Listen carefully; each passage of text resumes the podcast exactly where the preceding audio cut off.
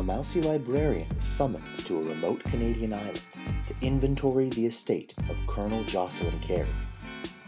Colonel Carey, as the reader quickly learns, has a number of secrets, but the most surprising and the most enduring is a bear. By page 20, our librarian has met the bear and wondered if the bear would be good company. The bear is indeed good company.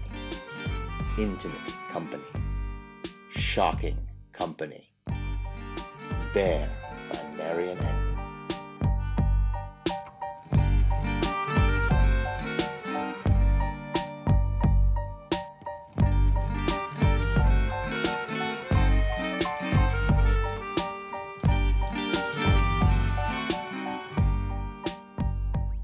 Hello there. I didn't see you come in. My name is Mac Monty. And I'm Lucky. And this is the inaugural episode of The Gentleman's Romantic Book Nook.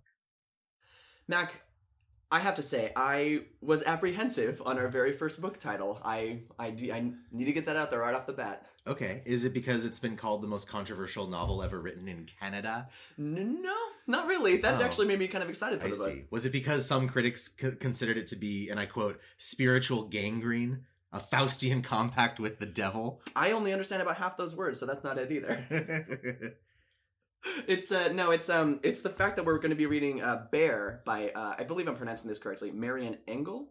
Yes. In addition to all the other things that have been said, it's also probably the most tender love story ever written about a woman and a bear.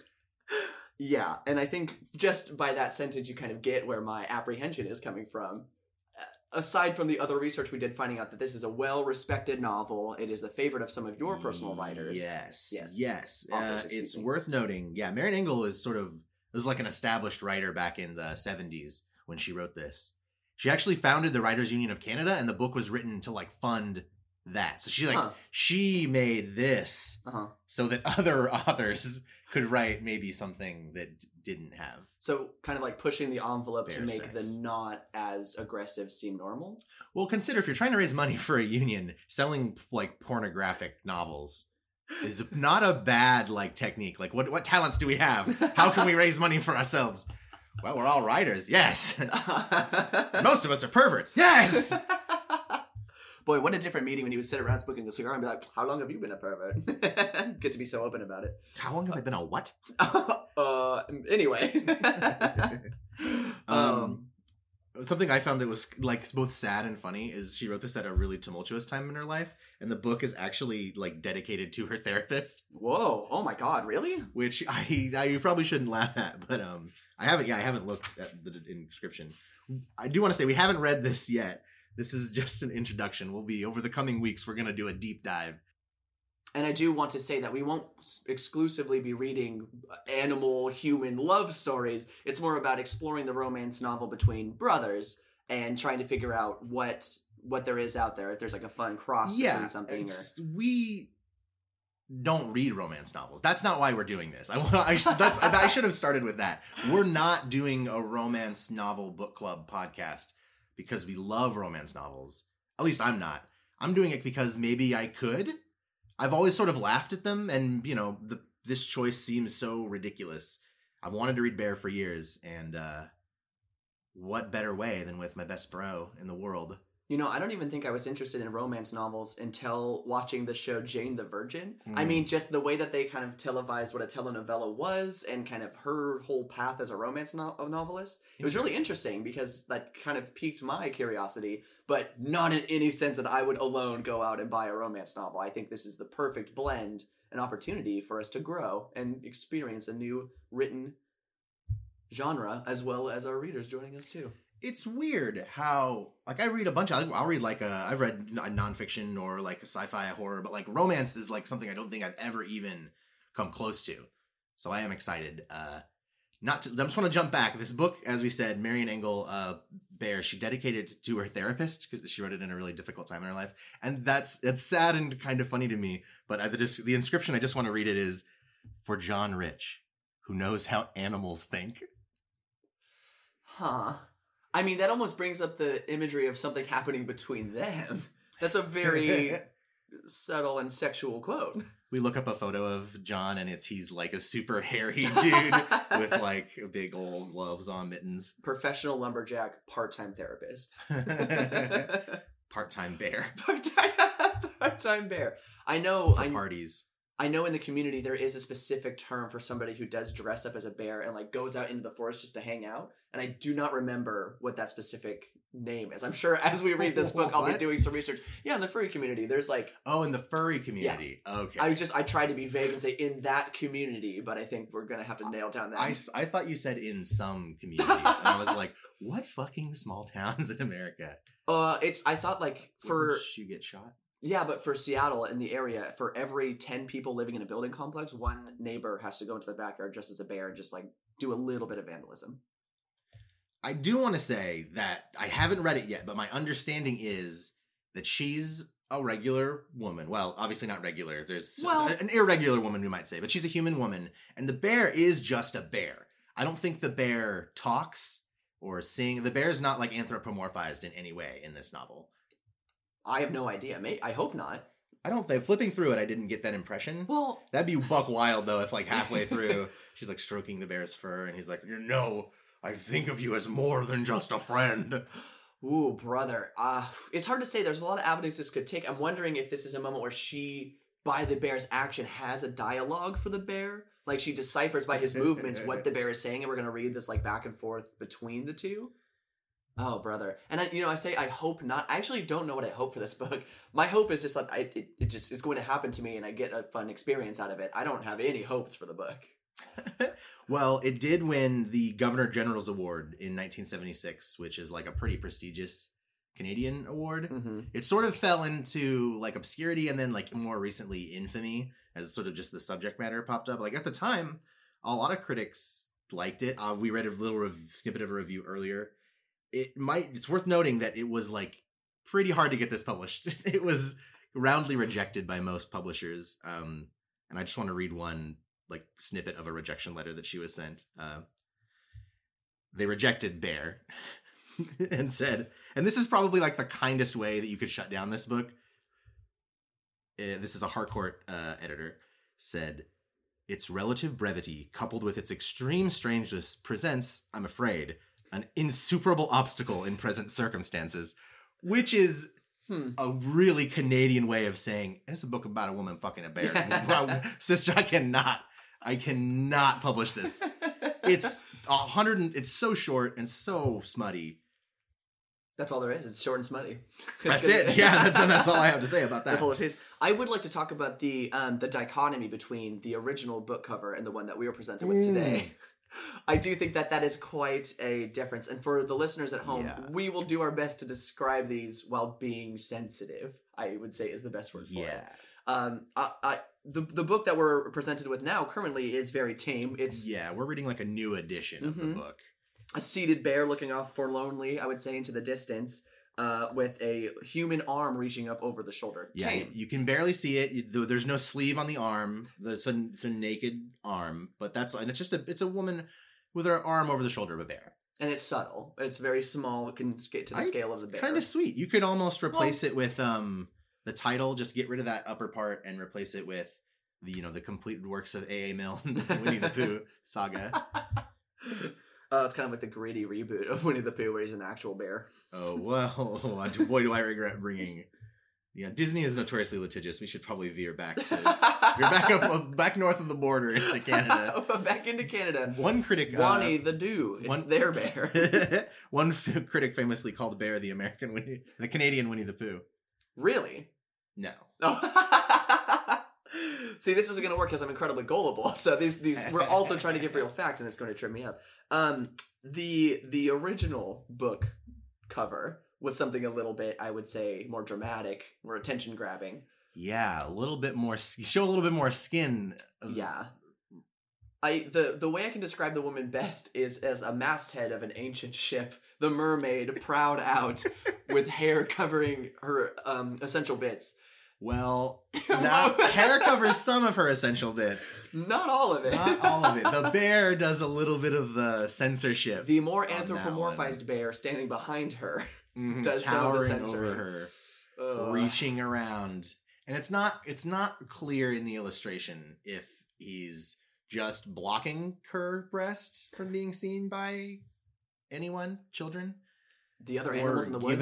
If he gave it a squeeze, though, he would hurt her. He would hurt her, yeah. And I don't think that's what the book's about. I think it's a very tender story. I hope it's tender. I don't have hopes. I have no concept of what's going to happen in this book.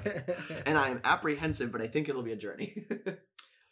Something I want to just get in here is that on the back of the book, the book does receive the double Margaret seal of approval because it's got positive reviews from both Margaret Laurence and Margaret Atwood, who most people would know from writing Handmaid's Tale. And a bunch of other great stories. But Margaret Atwood says, Bear is a strange and wonderful book, plausible as kitchens, but shapely as a folktale, with the same disturbing resonance. Which, that's like the review that piqued my interest. I gotta unpack every single layer of that review. Because each line, the kitchen line specifically. Bear is a strange and wonderful book. Okay. That's a review. Get that. End. Plausible as kitchens. I don't understand what that means. Is that some Canadian idiom that we don't, maybe, down here? Let's take a couple shots at what we think that could mean. Okay. Just as Americans, I would like to try to expand my cultural brush. My initial reaction to plausible as kitchens is it's just as likely to happen as a kitchen. Yeah. Which seems like probably not. I've seen a lot of kitchens, and this book is the only time I've seen more of a literal woman bear love. I've seen a lot of man bear love down in Portland area bars. But woman bear love is less common. Bar. Yes. Plausible as kitchens, to me, means the concept of being one with kitchen. Kind of like, oneness. The idea of being able to be in a space and completely move around and understand everything. I think this quote is saying, you're going to get this book. You're going to understand what is happening 100% of the time. It might sound strange, but it's as plausible as being in your kitchen. It'll seem just, you walk into your kitchen, that's normal. You know where the coffee is. You know where the creamer is. You know where your spoons go. There's a little bit of onion leaf on the ground. Oopsie. I call them onion leaves. Cooking last night. Nope. Spoons are all in the dishwasher. Forgot to make it run. Having sex with the bear. No, shoot. Tender, loving embrace. Just like my time in the kitchen. Exactly like kitchens. Oh, okay. Brother. I feel like we've unpacked that. Shapely as a folktale and with the same disturbing resonance. So it's short. That's what that's telling you. Yeah, shapely really feels like it's talking about the length, the body of it. It's like, no, it's fine. It's kind of like Little Red Riding Hood, except if that story took a much different twist and the wolf charmed the grandma. Well, wait, because in the original story, he eats the grandma, dresses up as her, and then we assume eats Little Red. Oh, he does eat Little Red because the woodsman comes and cuts his belly open and releases all of the people. Is he eating a hole? Yep. He just... What big teeth you have? Oh, the better to swallow a little girl whole. But I'm thinking if we made this in a bear style, thinking of the quote, the bear, the wolf shows up to eat grandma, immediately falls in love, and it turns into more of a dating kind of romance as the daughter and woodsman say, no, grandma, he'll eat you and pretend to be you. And she'll say, I have to follow my heart.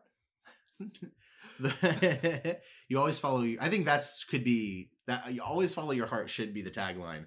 Bear, a novel. Always follow your heart. I have a physical reaction to that, but I couldn't put words to if it's positive or negative. If your heart's leading you towards a bear, follow it. This message was not approved by the National Park Service. The National Park Service has been trying to get this book banned for years. Speaking of, this episode is sponsored by the National Park Service. Pull back. No. Oh, the coffers are going to be dry after this one. I love when I can open my wallet and a moth flies out. The folktale line is actually pretty prescient in Atwood's review because I think the book was based on some First Nation legends, fables, I guess, or fairy tales. Myths would be the right word, myths, about... There's one I think literally called the Bear Princess. I'd have to take another look. But I thought that was somewhat interesting. I can't speak to how the book's going to tackle any of those issues. Yeah, I think that's something we're going to be able to dissect that as we get into it. I think there's going to be some obvious motifs. And yeah, I want to dive into the literary side of the book a little bit. Like I want to have fun. This is a fun show, but like I don't want to just like be reading books and like cynically like laughing. And I'm not here to make fun of Marian Engel, who I believe has passed, or bears at large. They are a respected community. Yeah, I'm pro bear. I am a bear. I'm a bear for bears, and I'll bear the weight of that struggle every day of my life. Wow. The amount of your dedication is really giving me pause. That joke was a roaring success. Sorry, you're just going to have to bear down with me. What else were you saying? I want some honey. I don't have any more bear puns, but yeah, some fucking honey right sounds good. When Winnie the Pooh would eat honey, it always looked so fucking good. We can't stop talking about Winnie the Pooh. Good. No, but just this last bit. Remember, when Winnie the Pooh eats honey, he just sticks his whole fucking paw in there and just like, just gets it all up. It looks so good. You do that with real honey. It's not. I'm trying to think of like good. The modern day equivalent. Like if I was going to stick my hand into something and just eat it, no holds barred. I guess that would be like a bag of marshmallows. Just really get up in there. Just we've all been camping. Dive in for that big marsh, that big old soft, sweet, white, puffy mallow. Yep. All right. Well, any last thoughts here as we're kind of tying things up? Yeah, I guess we should talk about our reading schedule a little bit. For episode 2, we're going to be reading the first 8 chapters. And then after that, I think depending on how things go, we'll do another 8 chapters and then the last 7 at the end. So if you want to read along at home, you're going to want to read the first 8 chapters of Bear by the next time an episode comes out. And we're breaking it up by like exciting moments, correct? Like not just based off of the length of book. Yes, I read ahead a little bit and sort of saw where the story was going, some of the foreshadowing, and I think that we'll be very settled. Ends on like a nice, good, solid, like Game of Thrones cliffhanger each time. Oh, excellent. Nice. I love that. That's what kept me coming back to the show, so this is perfect. And if people have thoughts about those first 8 chapters or and just about the book in general, they are able to get a hold of us. Feel free to shoot an email. What was that address again, Lucky? Yeah, that's going to be grbooknook@gmail.com. That is grbooknook@gmail.com. You can reach out to us with any of your questions or your thoughts as we're reading the book together. Apprehensions, I guess, because that's really what I'm feeling. And I assume some of you also might be thinking the same. Questions for us. I don't want to say, Lucky, you picked that name for the Gmail. And I think that's fucking great. GR Book Nook sounds like some sort of Canadian general. GR Book Nook at your service. I feel it's so concise. It's going to tighten up to GRBN, and I think eventually it's going to become this perfect merch opportunity. GRBN is also good because it sounds like a news network. Welcome back to GRBN. This week's top story: a woman falls in love with a bear.